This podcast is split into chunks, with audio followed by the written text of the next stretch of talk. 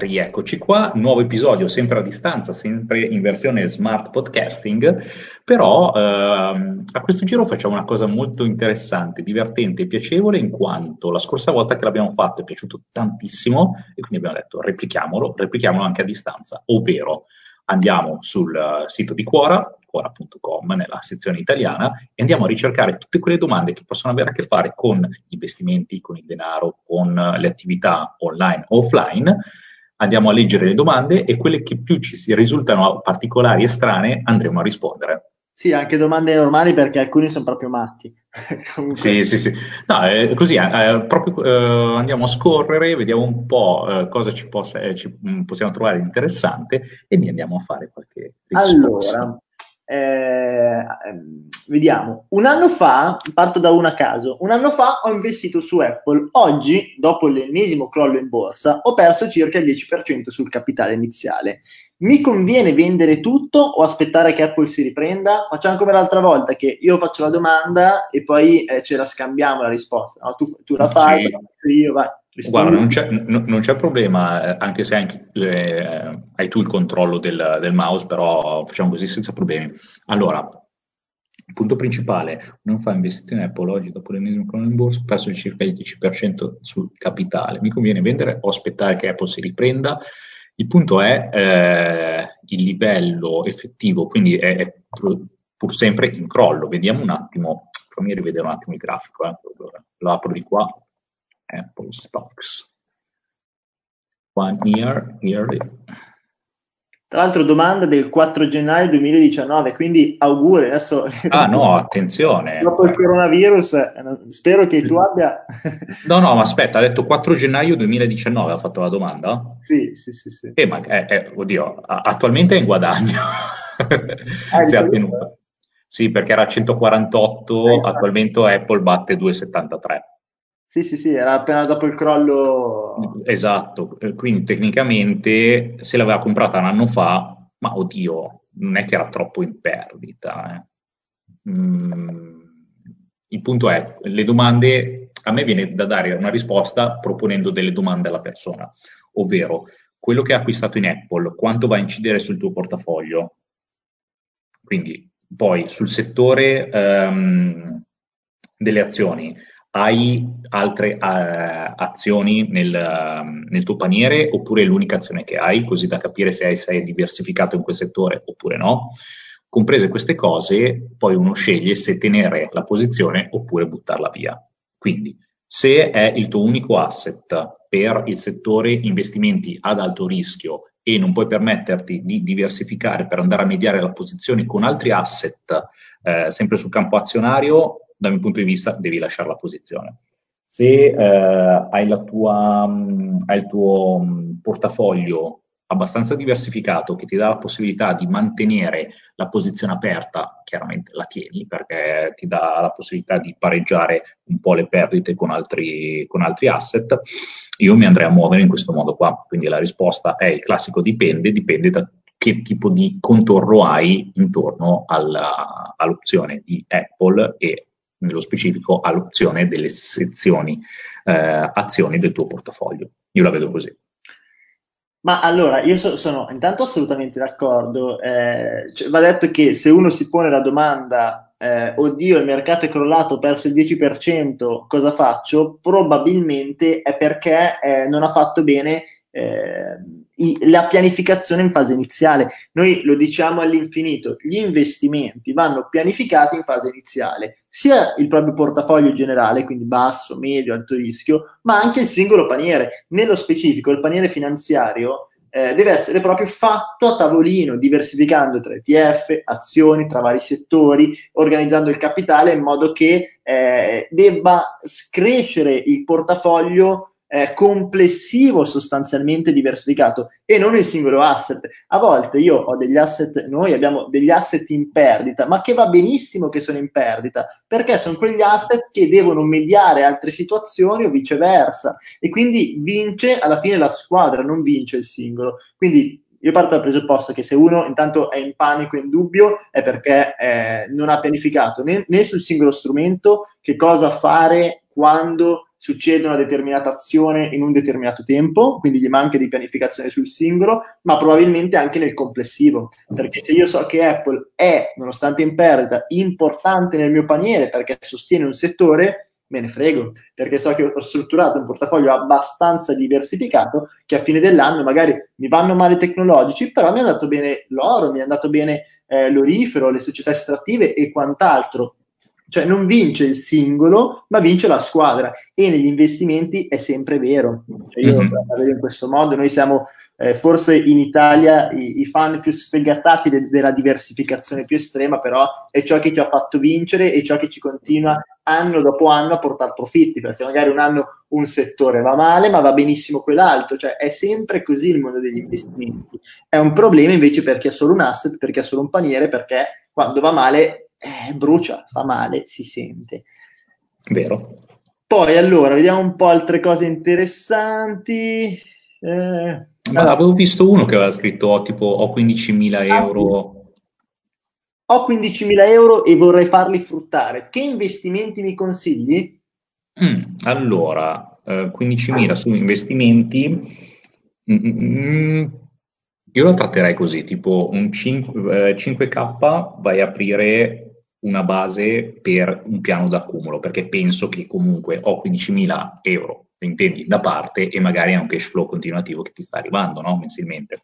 Quindi ti apri un, una tua prima base di piano d'accumulo su boh, economie mondiali, metti lì 5K, poi a seconda di quanto riesci a tenere da parte ogni mese, vedi se fare dei rimpiazzi mensili o trimestrali per evitare che le commissioni vadano a incidere troppo sulle percentuali di rincaro del piano d'accumulo e quindi quei 5K già li metti lì e i restanti 10 non è propriamente un vero investimento, però con uh, un 2-3K puoi fare tranquillamente match betting senza problemi. Fai dai 2 ai 4K, no? giusto per andare a rimpolpare un po' la struttura. E, e, poi io inizierei a tenere così, cioè lascerei un po' il resto da parte come liquidità operativa, mm, magari vai a prendere in considerazione se trovi delle compartecipazioni in uh, operazioni immobiliari che ti diano la possibilità di fare um, piccoli, piccoli, apporti di capitale, no? non so, tipo associazioni di partecipazione, contratti temporanei. E, um, e, e via, perché 15.000 è un po' stretto come portafoglio, però è, è, fattibile. E perché no? Perché no? Intanto inizi a studiare qualcosina a livello di trading e hai la possibilità di iniziare a fare anche un piccolo conto di trading molto molto micro che poi potenzialmente negli anni potrai andare a ingrandire. Io la vedo così, quindi già pianifichi un qualcosa a basso rischio come può essere un piano d'accumulo. Poi eh, ci implementi un'attività investimento imprenditoriale come possa essere il match betting, ci implementi qualcosa ad alto rischio come può essere il, il, trading, che però riesci a portarlo nel medio rischio in quanto lo studi per i fatti tuoi. E, ehm, e quindi la, la, possiamo strutturare così e se proprio proprio mh, hai la possibilità di fare partecipazione, cioè contratti di partecipazione, mh, per qualche operazione immobiliare, se la liquidità te lo concede, falle pure. Questa è l'opzione. Ma allora, mh, mm, va bene, nel senso, qua rivolterei intanto la domanda perché qua dice che investimenti mi consigli? Ma boh, non so chi sei, non so se questo è, è il capitale cuscinetto, non so se questo è, se, se, è già un capitale per l'emergenza, un capitale cuscinetto, cosa ti appassiona e cosa no. Eh, quindi trasformerei un po' la domanda, che cosa faresti tu? Che mi, che mi mm-hmm. facile. Eh, intanto, eh, tra l'altro, te ultimamente, Picchio, sei appassionato dei piani di accumulo.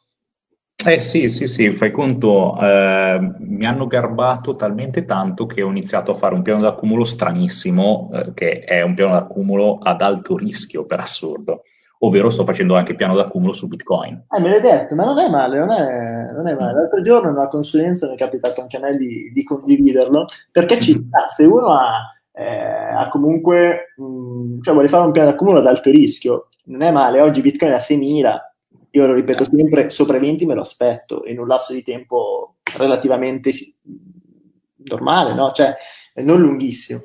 Ma è, è, infatti è un piano d'accumulo veloce quello che sto facendo. Tecnicamente è un piano d'accumulo che voglio monetizzare da qua a 5 anni rispetto a un piano d'accumulo che invece me lo porto avanti per 10-20 anni. No, no, ma ci sta, ci sta. Comunque, tornando alla domanda, ho 15.000 euro e vorrei farli fruttare, che investimenti faresti?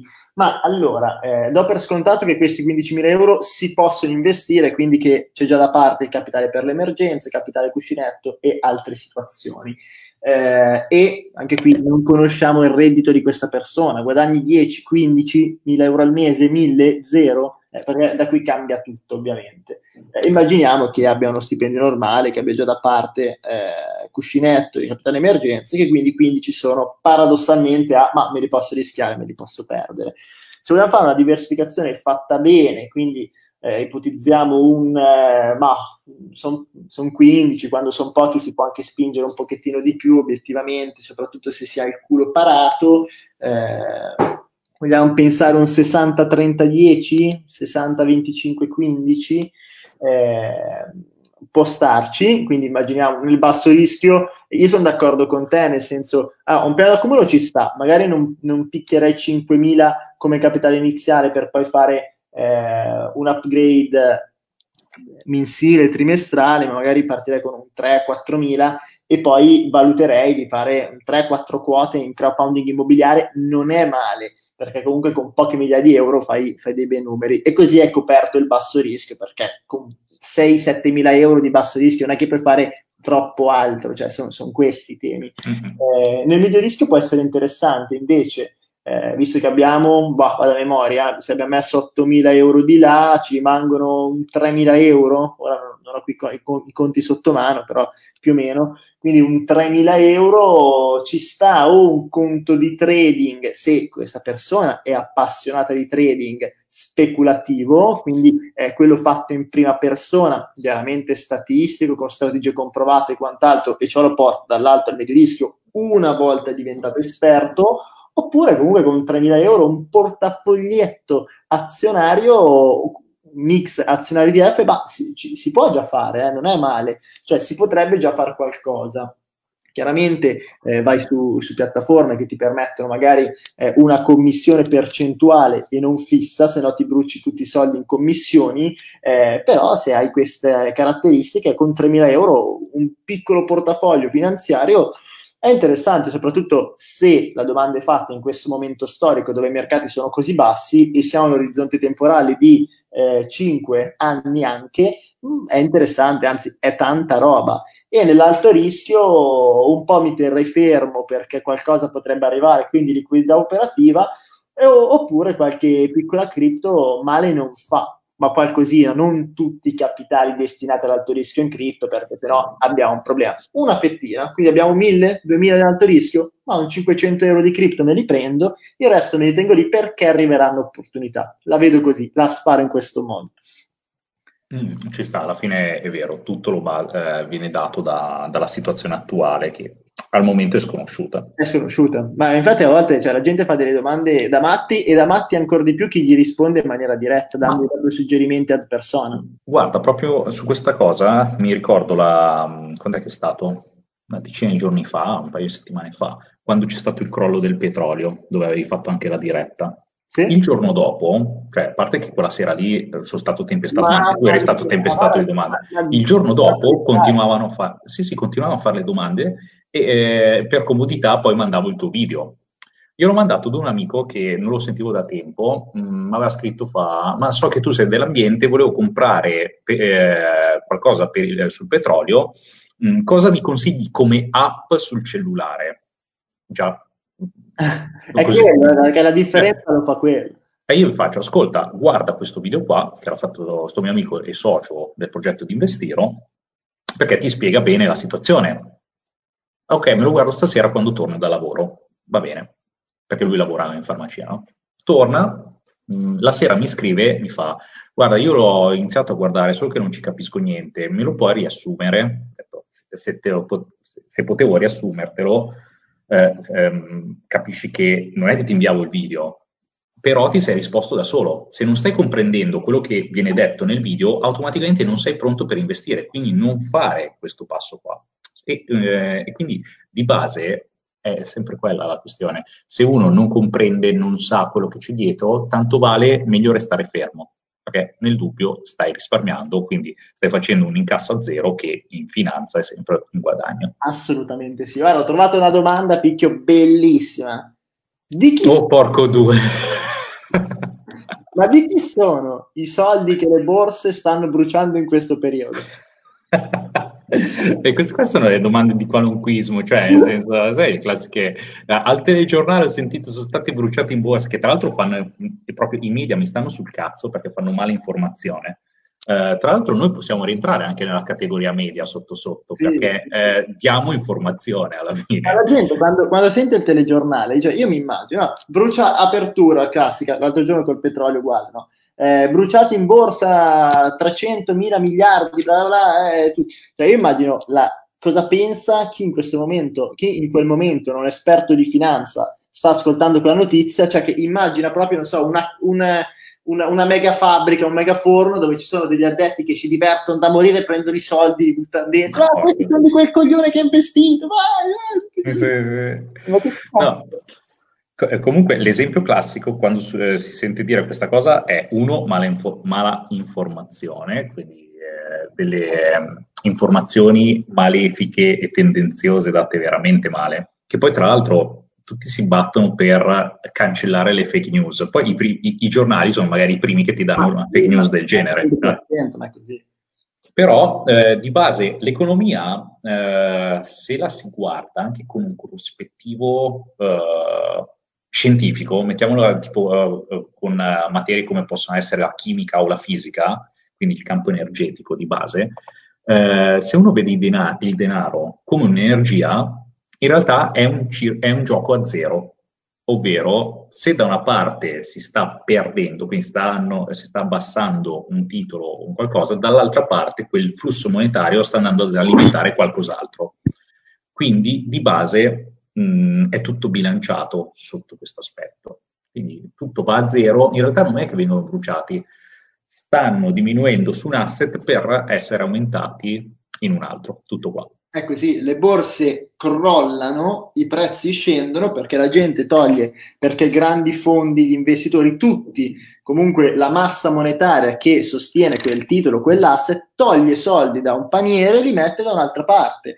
Succede in questo esatto modo. Perché un mercato, eh, un'azione crolla e un'altra sale? Perché un giorno vengono tolti x miliardi da una parte e vengono messi da un'altra, che non vuol dire che sono gli stessi operatori, ma è comunque il mercato, quindi inteso proprio come massa monetaria che si sposta da un settore all'altro, seguendo sostanzialmente i flussi economici, eh, i sentiment e tutto quello che regola sostanzialmente la finanza. Ma non c'è nessuno, non ci sarà mai nessuno che prende i soldi, li butta in un forno e li brucia. I soldi non si bruciano mai e questo è tremendo, questa considerazione e questa notizia che viene data ogni volta che c'è un crollo da qualche parte. Intanto, uno, perché non viene detto eh, che c'è stato un crollo importante da una parte, ma una crescita estrema in altri asset. Io penso quando è venuto giù il mercato eh, durante il coronavirus che ha perso il 30%, tutti hanno detto, oddio, persi mila miliardi, mila miliardi di qua. Ma nessuno ha detto, ah, ma però i, i fondi sugli ETF sul VIX, per esempio, hanno accumulato una quantità di denaro estrema con pochi precedenti nella storia e, e quindi, esempio, l'ETF che abbiamo preso noi ha fatto il 2000%. Non vengono dette queste notizie. Si fa attenzione sul fatto che i mercati sono crollati e quindi chi aveva dentro i soldi li ha bruciati, li ha persi, ma li ha persi una parte di persone che erano dentro, che non è uscita per tempo, li ha guadagnati chi invece è uscito per tempo a quel prezzo e li ha messi da altre parti. Cioè funziona sì. così i mercati. Sì, oppure addirittura anche l'altra questione è che eh, nel momento in cui viene tolto da un paniere un, uh, un quantitativo di denaro può restare come liquidità operativa sul, uh, sul conto della persona, ah, del fondo e delle aziende. Cioè, quindi anche lì eh, può essere trasformato sotto un altro, un'altra energia che in quel momento è, è ferma è statica, però ha liquidità poi sul conto corrente. Quindi il grande fondo dice, ah caspita, questo qua è un momento critico, eh, ci potrebbe fare del male, togliamolo, svincoliamo il tutto, teniamo qua in saccoccia, quando un po' si rimuove qualcos'altro rientriamo. Ma poi il fatto che l'SP500 abbia perso il 30%, ma se io ho un orizzonte temporale a 20 anni, non ho bruciato niente, sono in questo momento in perdita, andrò in profitto fra tre anni. Mm-hmm, esatto. È anche quella logica, voglio dire. Eh, andiamo avanti, che alcune domande sono straordinarie. Mm. Anche qua, conviene investire in questo periodo incerto in cui tutti i mercati sembrano affondare?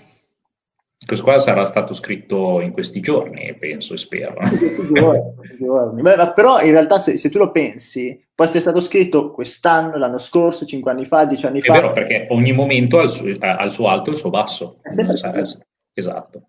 E qui torna in mente la solita questione. Se uno sta facendo il piano d'accumulo, un po' se ne sbatte il momento nel quale entra, perché tiene solo conto della sua scadenza eh, nel quale dice, ok, tra X anni porto a casa quanto ho, port- eh, ho avuto di guadagni, perché le economie livello, sul lungo periodo sono sempre in crescita, e, e, quindi se ne frega un po' di questi alti e bassi.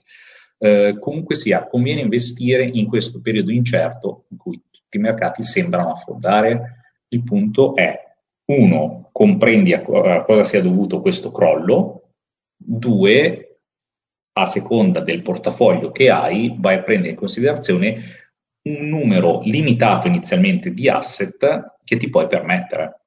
Quindi, eh, perché troppe volte sento le persone che poi vogliono fare all-in, no? Nel senso, ah, caspita, qua crolla giù tutto, fino a un paio di settimane fa erano effettivamente, non so, tipo SP a più 30% di quello che si trova adesso, mm, no, no, eh, butto tutto quello che ho sull'S&P, Aspetta, con calma, con calma, eh, sì che le economie mondiali crescono poi col tempo, il punto è che devi tener conto di tua liquidità operativa capitale d'emergenza, cuscinetto, robe varie, cioè nel senso con qualcosa ci dovrai pur sempre vivere e di conseguenza mh, conviene investire in un periodo di, uh, di perdita? Sì, io sono di questa idea. Il punto è che uno non deve fare l'all-in, ma progressivamente mettere qualcosina al mercato. Esatto, ma io sono un fan degli investimenti contro 30, virgolette. Ma perché funziona così? Quando tutti vendono è il momento migliore per comprare. Quando tutti comprano, quando i mercati stanno salendo, c'è l'euforia, è meglio star fermi, aspettare che eh, il gregge sostanzialmente, per utilizzare un termine familiare alla finanza, si schianti, venga mangiato dai lupi, torni, si, si sparge il sangue per le strade. Oggi facciamo un po' di, un po', un po cronaca nera. In, in, finanza si dicono gli squali, eh, c'è, c'è, il sangue che sgorga nelle strade, è il momento giusto di comprare, ci sono questi termini che poi cioè, sono sempre brutti da, da, una parte, quindi poi è normale che dicono ma gli speculatori comprano solo quando c'è il sangue nelle strade, tutto schifo, c'è la gente mo- così, e poi torni al fatto che bruciano i soldi, cioè c'è tutta questa eh, visione della finanza, di chi investe nei mercati, che è proprio un assassino. Ma, sì, diciamo.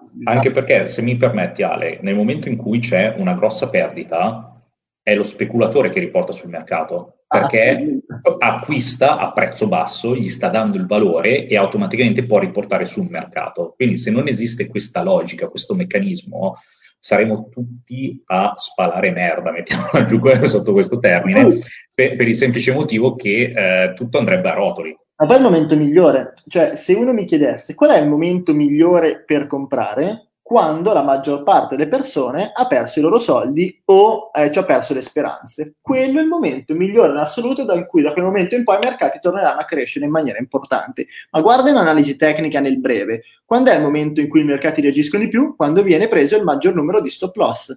Mm-hmm. È, è sempre quello. E così anche sulla borsa, sulla finanza. Quindi è un buon momento di comprare quando i mercati scendono? Assolutamente. Diverso se uno mi chiede, ma è il miglior momento in assoluto per comprare? Ma non ne ho assolutamente idea. Se però secondo me l'asset è interessante e vedrò prezzi migliori, inizio a comprare qualcosina. Se poi scende ancora, mi tengo la liquidità operativa corretta per mettere altra benzina in quell'asset, perché tanto se per me oggi è un buon prezzo, figuriamoci se perde un altro 20%. Ma non mi allarmo, non metto tutto subito, dico ma meglio, è sceso ancora, vabbè, aspetterò, tornerà il prezzo di interesse, io intanto faccio, eh, mi metto da parte un, un po' di soldi che i prezzi sono eccellenti.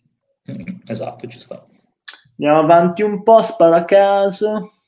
E tanto si trovano delle domande che, che, non si capisce perché sono i modelli di guadagno. Come siete diventati genitori?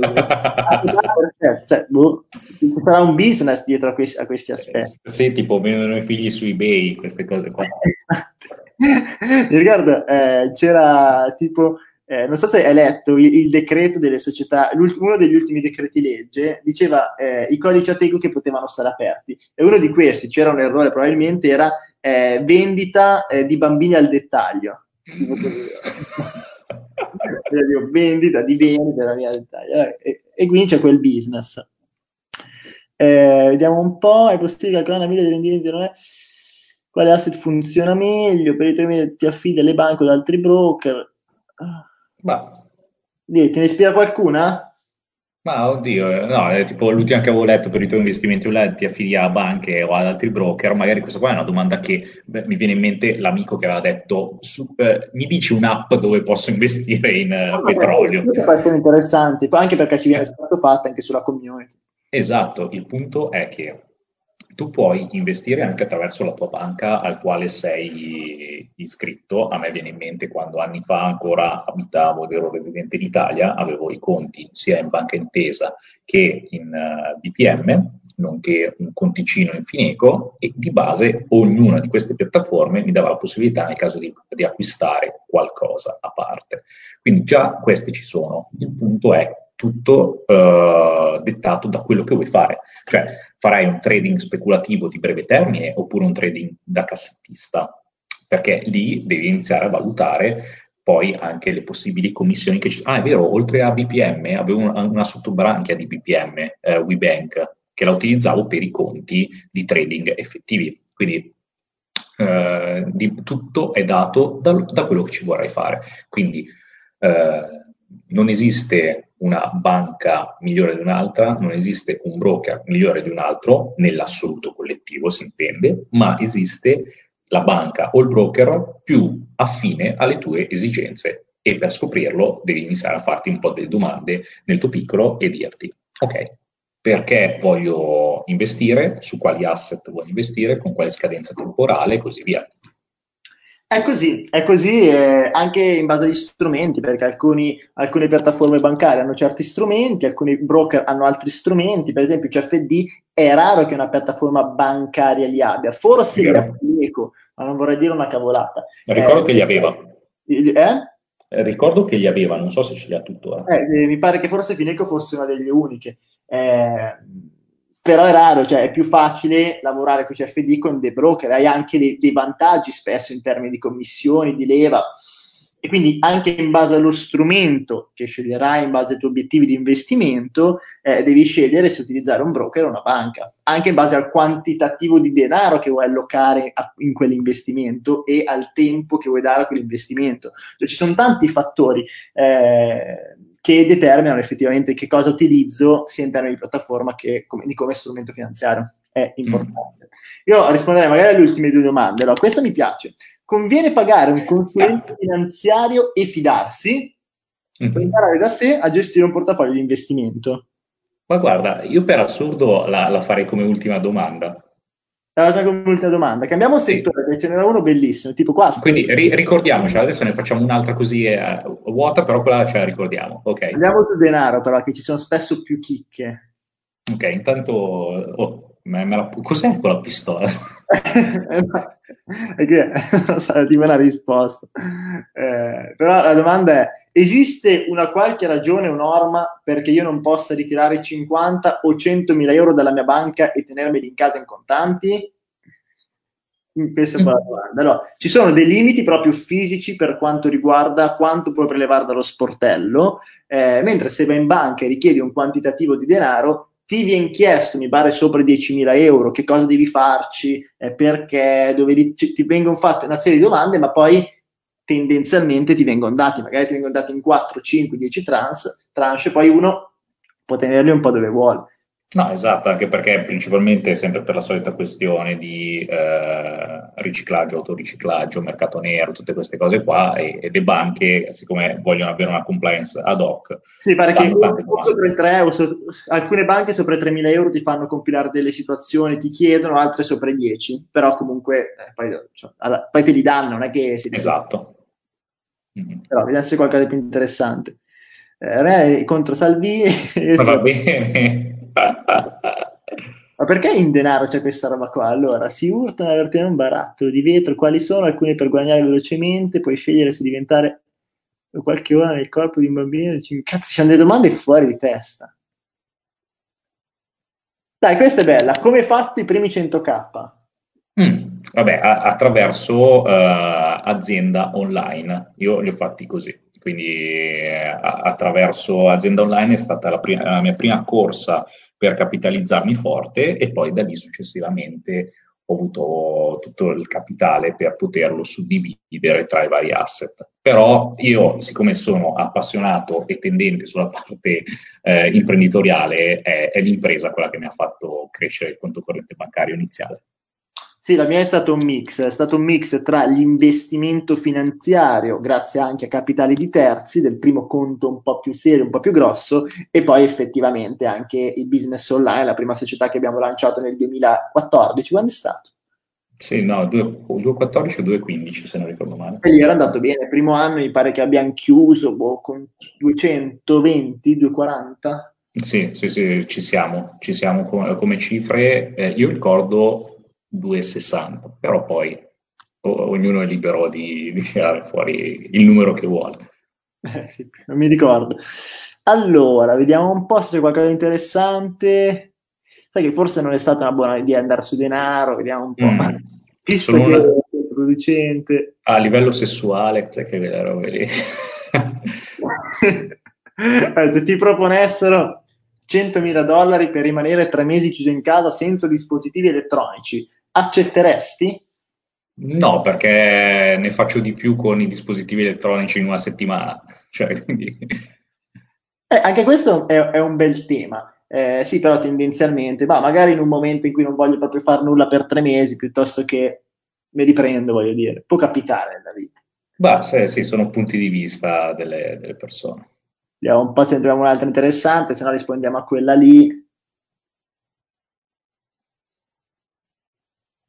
Vediamo, vediamo. Quindi dove per investimento capitale, avendo, essendo pensionato.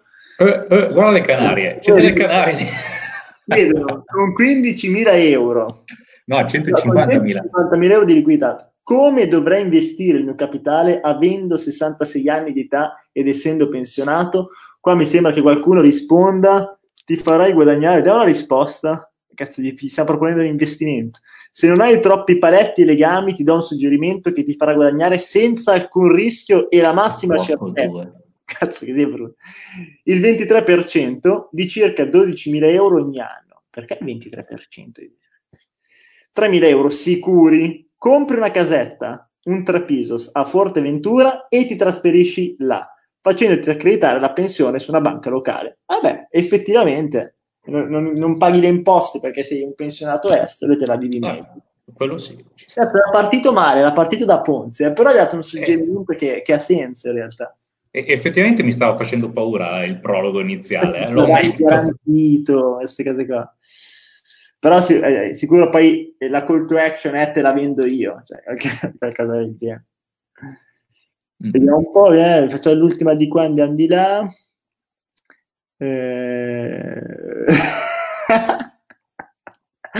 Sapete? sotto che logica? Se avessimo avuto 12 vita, la nostra matematica sarebbe stata diversa. Ma oddio, non è che poi eh, può essere una logica con un senso compiuto alla fine. È, è particolare come domanda, però effettivamente no, non basi più tutto. Cioè, tipo, sai la gente che dice eh, il classico prezzo a 9,99 perché è il tondo del 10, magari poi i, i numeri effettivi, i numeri cardine in borsa, quando tocca il livello di 1000, che è un livello forte, magari eh, diventava... Sì, esatto, su base 12. Secondo me lì è la logica della doppia cifra, che passa da 9 a 10 e quindi c'è una cifra in più, non so, sembra una domanda del cazzo. Torniamo all'ultima. Dai. Però guarda che particolare, pensa di avere quel dito in più su ogni mano. Eh, L'altra domanda era questa, domanda importante. Eh... Ti do una cinquina, no, una sestina. Eh, però chiedeva, veniva chiesto, così chiudiamo il podcast con questa massima, una domanda che ci fanno in molti e che effettivamente è anche soggettiva come tutto nel mondo degli investimenti perché eh, una cosa importante da dire è questa. Eh, molte persone chiedono suggerimento a livello di investimento pensando che eh, se un investimento è buono, è buono, ma non è così. Ci sono investimenti che per me sono eccellenti e ci guadagnano dei soldi e vanno benissimo, che però se fatti da altri non vanno bene, perché hanno un grado di rischio diverso, perché hanno un obiettivo diverso, perché hanno una propensione, una conoscenza diversa. Quindi partiamo dal presupposto che non esiste l'investimento giusto universalmente, esiste, universalmente, esiste l'investimento giusto per un determinato obiettivo, per una determinata persona. E questo è importante, cioè questa è proprio la massima che vorrei tirare fuori da questo podcast, perché poi si, si racchiude un po' tutto qua, no? Molto spesso vengono chiesti consigli, dove metteresti 10.000 euro? Ma ti dico dove li mettere, sì, ti dico dove li mettere io, ma oggi che ho, ho, determinate competenze, se me lo chiedevi due anni fa era diverso, se, se, me lo chiedi fra due anni sarà diverso, se lo chiedi un altro è diverso, cioè non c'è l'investimento perfetto di 10.000. E quindi questo ci aiuta anche ad introdurre l'ultima domanda, che è consigli di affidarti eh, a un promotore finanziario e eh, la persona che chiedeva prima diceva e, ti fi- e fidarti, quindi affida- dai i tuoi soldi e ti fidi, oppure eh, imparo ad investire e faccio da me? Esatto, hai fatto benissimo come prologo per la questione perché è effettivamente tutto molto soggettivo. Il punto è che Mm, un minimo devi sapere dove stai andando, quindi quel minimo di formazione tua personale ce la devi sempre avere per valutare anche l'attività del consulente finanziario al quale ti vai a, uh, ad applicare, a, a confrontare, pardon. Um, perché c'è prima di tutto uno storico tuo dietro che deve essere valutato, un grado di propensione del rischio tuo che deve essere valutato e dall'altra parte il consulente finanziario il più delle volte è un unico punto di vista dove il più delle volte è guidato da altre aziende dietro, dove, dove ti andrebbe a far a dare le sue idee di investimento. Uh, quindi di base informati e formati, perché l'ho voluta tenere come ultima per il semplice motivo che in Investiro è quello che facciamo, alla fine ognuno di noi ha del, delle classi di investimento più appetibili e le condivide con la community. Quindi eh, Investiro può essere anche lì un punto di partenza dove uno può migliorare la propria cultura finanziaria. Mm, step numero due, ti interfacci non con un solo professionista, ma con più professionisti per sentire diverse campane. Poi i capitali sono tuoi, poi la vita è tua, da lì decidi cosa devi fare, senza essere eh, dipendente dal parere di terze persone. Questo qua è quello che vedo. Quindi puoi ascoltare i consigli che ti attivano tante cose nel cervello, però di base sarai tu a scegliere dove piazzare i tuoi capitali.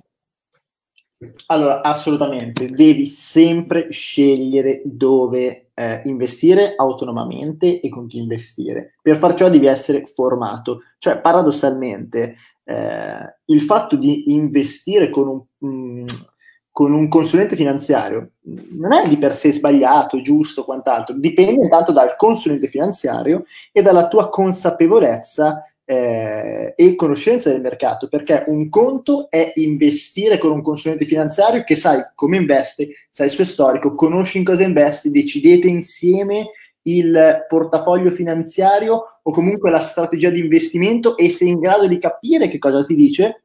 Un conto è eh, ma se sei il consulente della banca del mio paese, ti conosco, ho lì 100.000 euro, mi ha detto, ma perché non, non li investi? Te li, faccio, te li, faccio, gestire io, te li gestisco io eh, e ti fidi ciecamente. Quello è un problema, perché intanto va detto che non tutti proprio, proprio fanno i tuoi interessi, ci sono alcuni promotori finanziari assolutamente bravi, onesti e che danno la vita, tra virgolette, per il cliente e lo mettono al primo posto, altri che dicono ma visto che io in base ai tipi di strumenti, in base ai fondi dove ti faccio investire ho diverse commissioni, ma magari ti faccio investire in quel fondo che rende un pochettino meno, però a me mi dà una commissione più alta. Capita spesso, non dico sempre, però capita molto spesso. Cioè, se io devo decidere se farti investire una, in un ETF dove guadagno lo 0,02%, lo 0,2% o in un fondo dove mi danno l'1%, 5 volte tanto, ma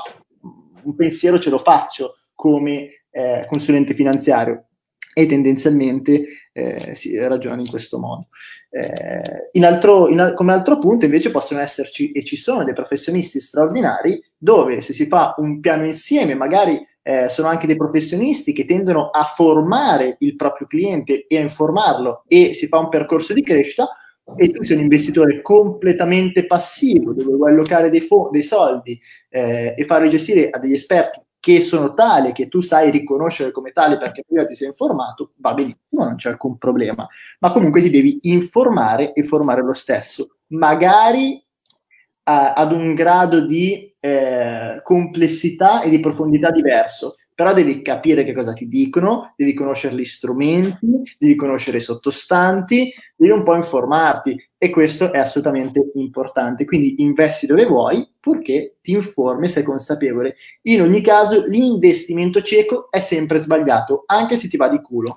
Possiamo chiudere in questo modo con questo con una perla bellissima però è perfetta è perfetta ecco. veramente eh, bene bene allora abbiamo fatto intanto una bella carrellata Qua vedo che siamo eh, ai 41 minuti, però quando si chiacchiera poi su, eh, su, su questi aspetti anche che sono un po' più... Intanto siamo tornati, ci vediamo anche. Abbiamo fatto 41 minuti, picchio. Alla fine quello che eh, ci portiamo a casa da tutta questa situazione è, è, un pensiero, è una riflessione che continuerò a fare adesso anche a, a cena, se avessimo avuto 12 dita alle mani.